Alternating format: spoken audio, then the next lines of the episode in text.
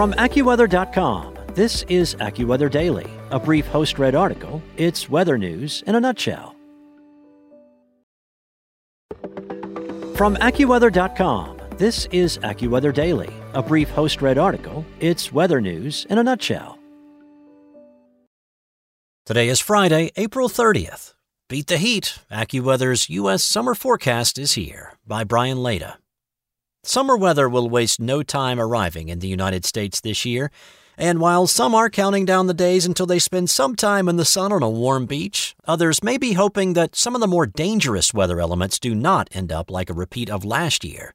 The summer of 2020 was one that will not soon be forgotten, not only because of COVID 19, but also because of extreme weather across the country.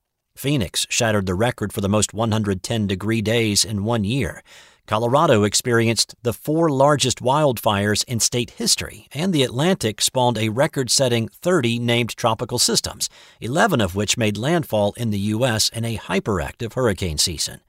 Veteran meteorologist Paul Pastelok, who leads AccuWeather's team of long range forecasters, has painted a picture of what people can expect across the U.S. this summer, which officially begins at 11:32 p.m. Eastern Daylight Time on June 20th, 2021 folks from Phoenix to Fort Lauderdale, Florida, have already had a preview of summer warmth this spring, but people in snowy Denver may have been wondering if the flakes will ever stop falling. The mile high city measured more than 80 inches of snow this season for the first time since the 1983 84 season, and more than a foot has piled up in April alone.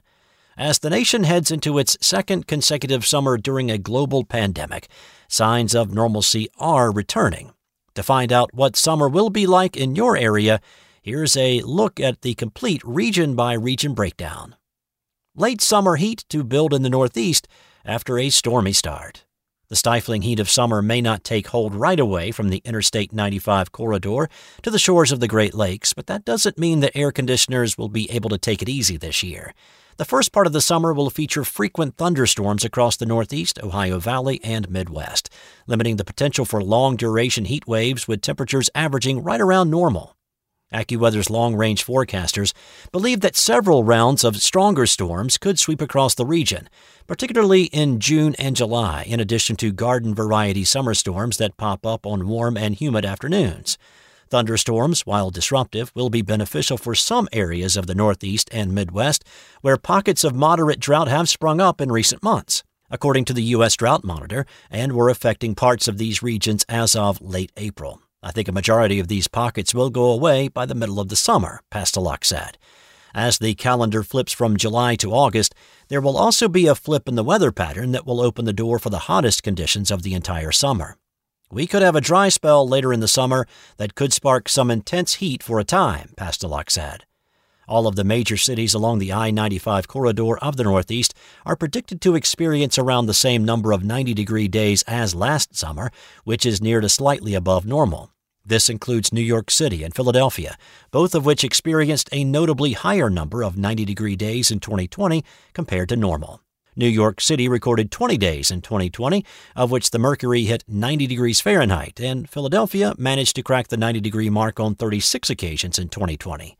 Washington, D.C. may even come close to reaching 90 degrees Fahrenheit on 50 days in 2021. As a whole, Pastelok said that temperatures may be around 1 to 3 degrees above normal this summer across the Northeast, while the temperatures will average close to normal across the Ohio Valley and lower Midwest. The Southeast braces for another busy hurricane season. The 2020 Atlantic hurricane season was one for the record books, with some communities along the Gulf Coast still recovering following several strikes by powerful storms. Louisiana was hit particularly hard with multiple landfalling tropical systems, including Hurricane Laura and Hurricane Delta, which made landfall just miles away from each other in less than two months' time. Louisiana was pummeled by a record setting five storms, the most ever to hit the Pelican State in one hurricane season. This region of the Gulf Coast may get a much needed break from the tropical weather this year, as the highest threat for tropical strikes is likely to focus on other areas of the coast. The overall impacts from tropical systems in 2021 is expected to be a bit lower than the past few years, but it is not zero, Pastelok said. We do feel there could be a named storm in June, but the way the pattern is setting up in June in the eastern U.S., Pastelok explained, anything that might develop may be forced away from the coast or head well down to the south towards Mexico or South Texas. The other zone where there is an elevated threat for a tropical strike stretches from the Atlantic coast of Florida through the Carolinas. However, this does not mean that the central Gulf Coast will be completely safe from tropical systems, just that the overall chance of a landfalling tropical storm or hurricane will be lower than it was in 2020, according to AccuWeather forecasters. While not predicted to be as busy as last year, the 2021 Atlantic hurricane season is expected to be another above average season. AccuWeather is predicting 16 to 20 named storms, 7 to 10 hurricanes, and 3 to 5 direct hits on the U.S. A typical season features 14 named storms, 7 hurricanes, and 3 or 4 U.S. landfalls. Our biggest concern is the fact that water temperatures across the Atlantic are already warmer than normal over a larger part of the basin, said AccuWeather hurricane expert Dan Kottlowski, who has been forecasting the tropics for 45 years. Warm weather is one of the key ingredients for tropical cyclone formation, and with the temperatures continually rising throughout the summer, it will translate to more fuel for tropical storms and hurricanes that do develop. Severe weather to peak around the start of summer. As residents who live along stretches of the Gulf Coast and Atlantic seaboard will need to prepare for potential impacts from tropical systems, those across the north central U.S. should brace for an uptick in severe weather events. The Storm Prediction Center, or SPC, reported 253 tornadoes in 2021 as of April 23rd, below the average of around 400 for late April. However, AccuWeather forecasters believe that a big uptick in tornado activity will occur in May and June. AccuWeather is predicting between 1,300 and 1,400 twisters by the end of 2021. This is slightly higher than the number of tornadoes in 2020 and right around the average of 1,383, according to SPC data. Across the plains, we're still going to be watching for the possibility of a flare up of storms, mainly central areas in the north during the month of May, June, and early July, Pastelok said. The risk for severe storms and tornadoes will exist a bit farther to the east than normal due to severe drought conditions that stretch from the Texas panhandle to the border of Montana and the Dakotas. Drought conditions tend to limit thunderstorm formation due to how dry it is near the ground. This will also lead to a hotter than normal summer with temperatures at least 2 to 3 degrees Fahrenheit above average. But Pastelok noted that they could end up much higher. Because of this, the most active zone for severe weather is predicted to be around Minnesota, Iowa, Illinois, Wisconsin, and Missouri. This includes major cities such as Minneapolis, Chicago, and St. Louis. This region may also experience an extreme weather event that is sometimes called an inland hurricane. A derecho is a complex of intense thunderstorms that unleashes damaging winds over an area extending hundreds of miles. This extreme weather event is sometimes called an inland hurricane due to the hurricane force wind gusts and the way that it appears on radar. We are still very nervous about the possibility of derechos developing based on the pattern that we're forecasting beginning in early June, Pastelok said. On August 10, 2020, a particularly strong derecho blasted across Iowa with winds greater than 100 miles per hour. The storms leveled entire fields of crops and caused billions of dollars in damages. Complexes of thunderstorms like derechos that take shape in the north central or midwestern U.S. this summer could potentially travel eastward into the Ohio Valley or mid Atlantic before fizzling out. Monsoon to return following an extended absence. One of the biggest differences between the summer of 2020 and the summer of 2021 will be evident across the interior Southwest. This year, we do feel we see signs that the monsoon will be stronger than last year and will provide enough precipitation to at least help the folks in the short term in the interior southwest, Pastelok said.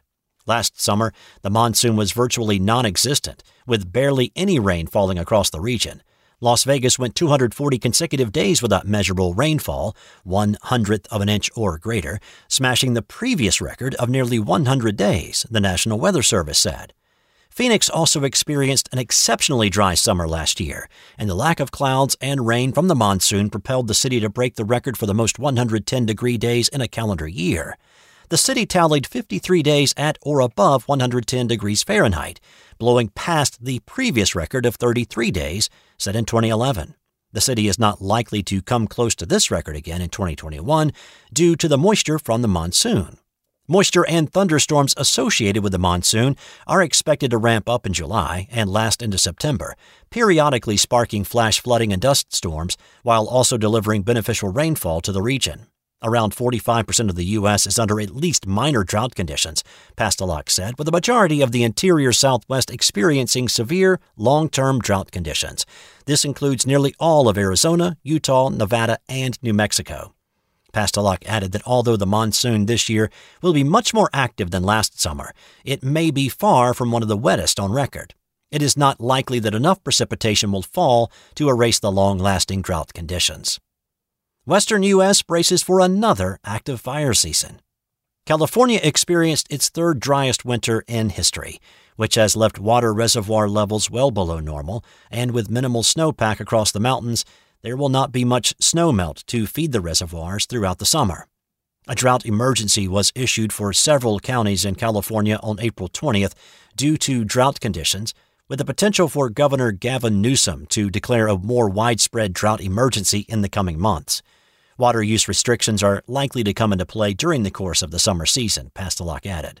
The parched earth has left vegetation dry ahead of the hot summer, setting the stage for another active wildfire season across California. Researchers from San Jose State recently found that moisture content levels in vegetation samples were the lowest in a decade. We might have bigger fires earlier in the season than we typically would if we had more of a wet year. Craig Clements of San Jose University Fire Weather Research Laboratory told AccuWeather national reporter Bill Waddell. Colorado, Utah, Nevada, and Northern California will face the highest risk of early summer wildfires before the fire threat shifts as the season progresses. In 2020, Colorado experienced its four largest wildfires in state history. The Cameron Peak Fire was the biggest, scorching more than 208,000 acres. Previously, the record for the largest wildfire was more than 139,000 acres set in 2020. Northern California is another area of concern to Pastelok early in the summer, with the potential for several significant fires. This is the same part of the state that fell under a lightning siege last summer, with lightning bolts sparking several fires that went on to become among the largest in the state's history. This includes the August Complex Fire, which initially consisted of dozens of small fires sparked by lightning that eventually grew and merged into one large firestorm that engulfed more than 1 million acres. Although the winter and spring were not nearly as dry across the Pacific Northwest as it was across California, the hot and dry summer weather will lead to an elevated wildfire risk across the region as well. The fire danger across Nevada, California, southern Oregon, and southern Montana is of particular concern to Pastelok later in the summer and into early autumn. Pastelok warned that people should be prepared for a potentially intense fire season. This includes brushing up on a few simple tips that can make a big difference if a fire approaches. That's it for today. For your local weather at your fingertips, download the AccuWeather app or head to AccuWeather.com.